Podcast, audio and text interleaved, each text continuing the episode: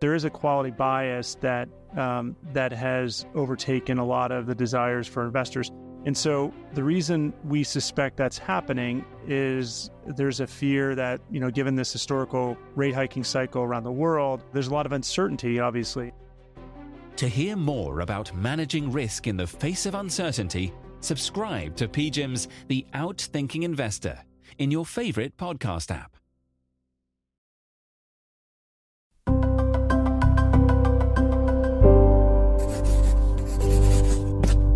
Pushkin. Every year on the Unhedged newsletter, myself and Robert Armstrong, we pick stocks. And in twenty twenty-two, we did a pretty good job. Last year, though, twenty twenty-three, we really screwed it up. Today on the show, what went wrong last year and how we're going to get it so, so right in twenty twenty-four. So right. So right. This is Unhedged, the markets and finance show from the Financial Times and Pushkin. I'm reporter Ethan Wu here in the New York studio, joined by the man who picks the stocks, the good stocks, the ones that go yes. up, Robert Armstrong. I love the ones that go up.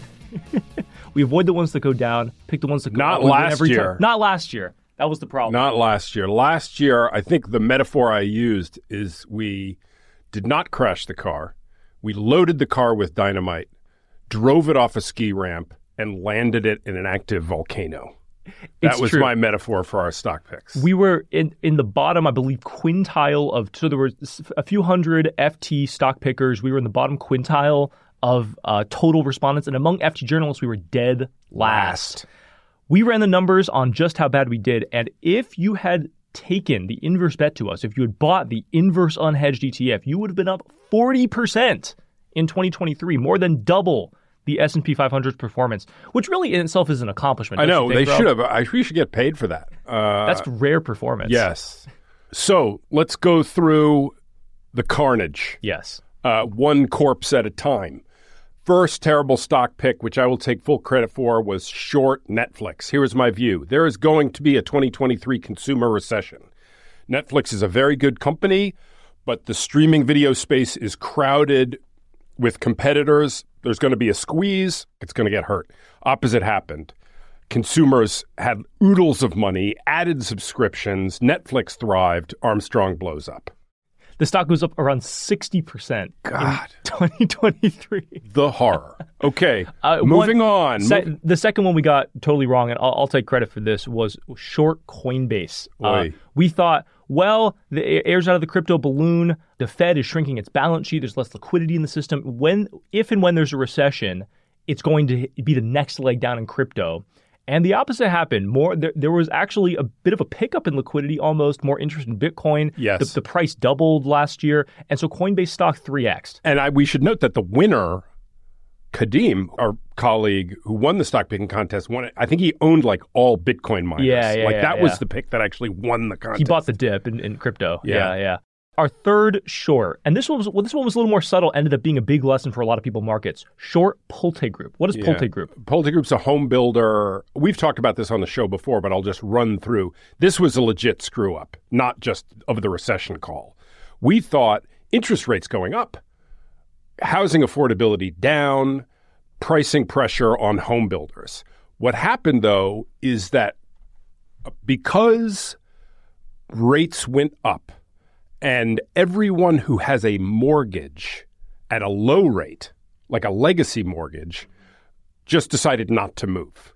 Yeah. Because they're like, if I move, I'm going to go from paying, you know, a two and three quarters mar- mortgage to a seven percent mortgage. No way I'm staying in this house forever. That means the only houses that are available to buy are new houses. And Pulte Group, which makes new houses, has a great year. Sound of car falling off crish, cliff yeah. and, and crashing on the ground. And more broadly than Pulte, home builder stocks in general were one of the big trades of twenty twenty-three. Great. Warren Buffett's Berkshire Hathaway got into that trade. Yeah. There was tons of interest in it. I think it wasn't broadly expected that this would happen. It ended up being a really interesting trade. In also, lesson there, it is very, very hard to short any company that has a structural tailwind. The fact is we don't have enough housing units in the yeah. United States. Whatever the particular circumstances of a particular year, you don't want to get in front of not enough houses in the form of betting against a home builder. Yes. I won't be doing that again. So we bet against three of the biggest winners of twenty twenty-three. And so that meant that the losses were so bad on the short side of our portfolio that our long picks, which were fine, yeah. just weren't able to offset it. We thought, okay, we don't want to be one hundred percent short in case something goes wrong. Let's buy two nice, safe, very high-quality companies, which we did in Domino's and Hershey's. Nest, my, Nest, ne- oh, I'm sorry. Yeah. I was thinking American chocolate. Yeah. I apologize to the nation of Switzerland for that mistake. We buy these two very safe companies, and that way, if the market goes up, we'll have some protection. That was a mistake in itself.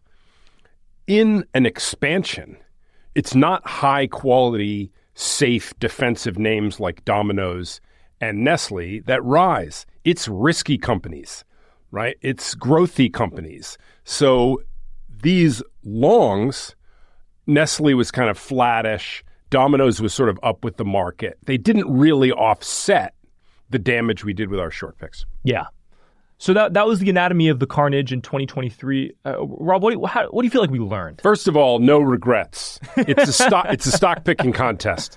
You have to shoot the ball from half court if yes. you want to have a chance to win. And sometimes when you shoot the ball from half court, you miss. Sometimes you're Steph Curry, though. Sometimes you're Steph Curry. Sometimes you miss. So I don't regret, of course, packing the portfolio with risk. What I do regret is betting against companies with secular tailwinds. That's a losing proposition. And I regret not understanding what should have been an obvious dynamic in the home building industry.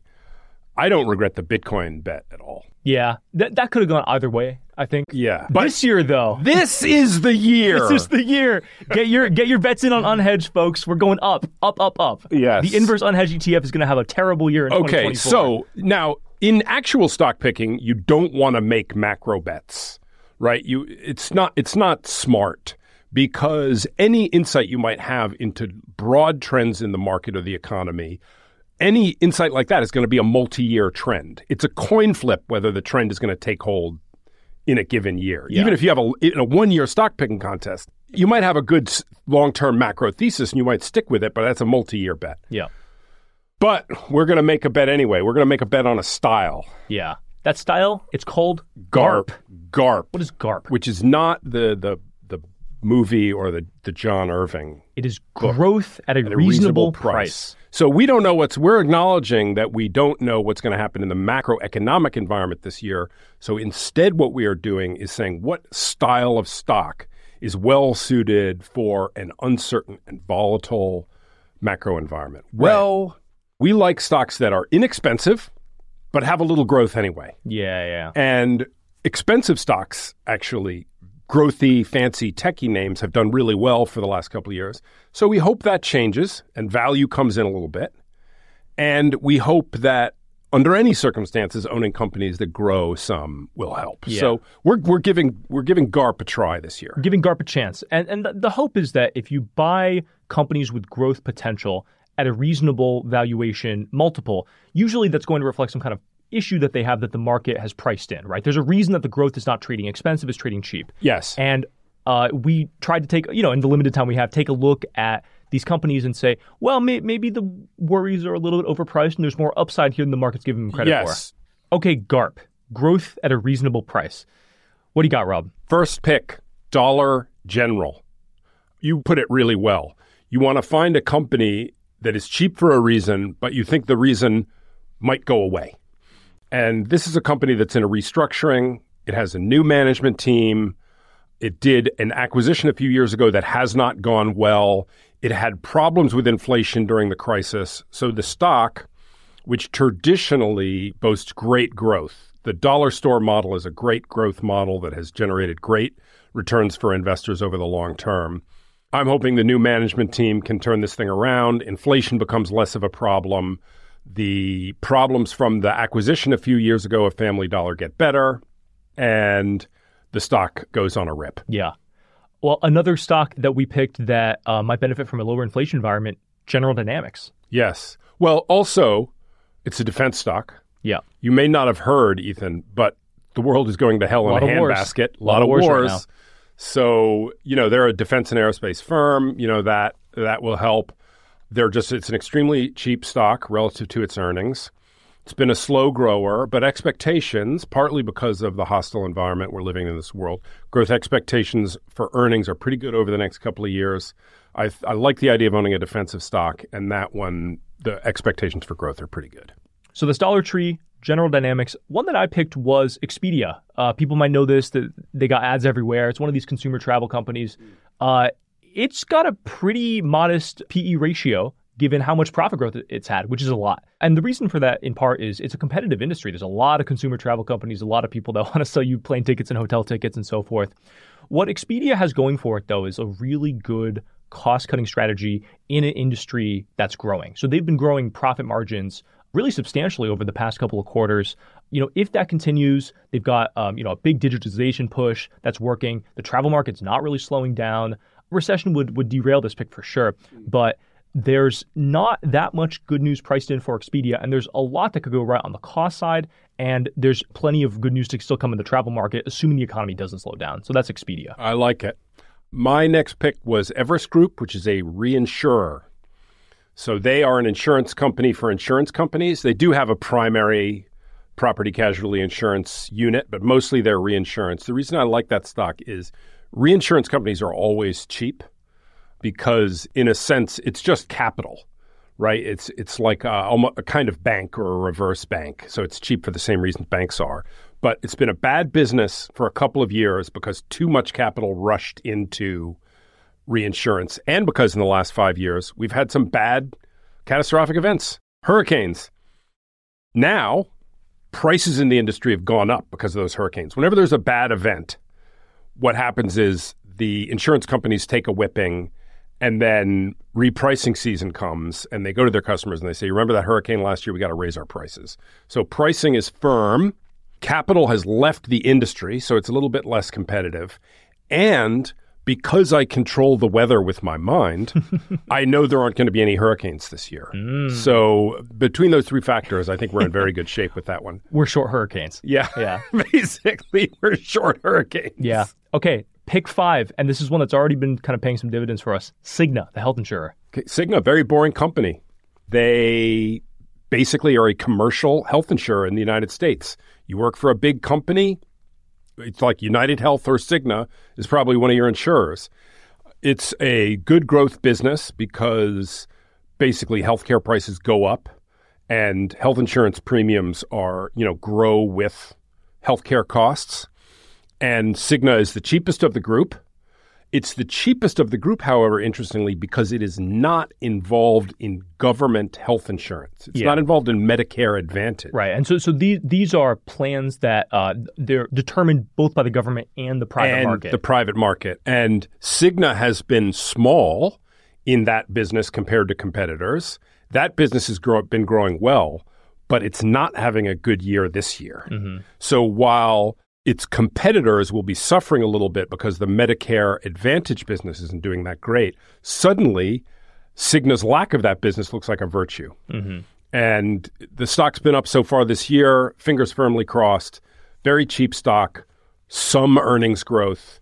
And in the case where it's a bit choppy out there in markets, a reinsurer, a health insurer, I think these are a defense company, I think these are going to do pretty well. And in a more lively market, an up market, a good economy, I think Expedia is going to could do really well. Yeah, absolutely.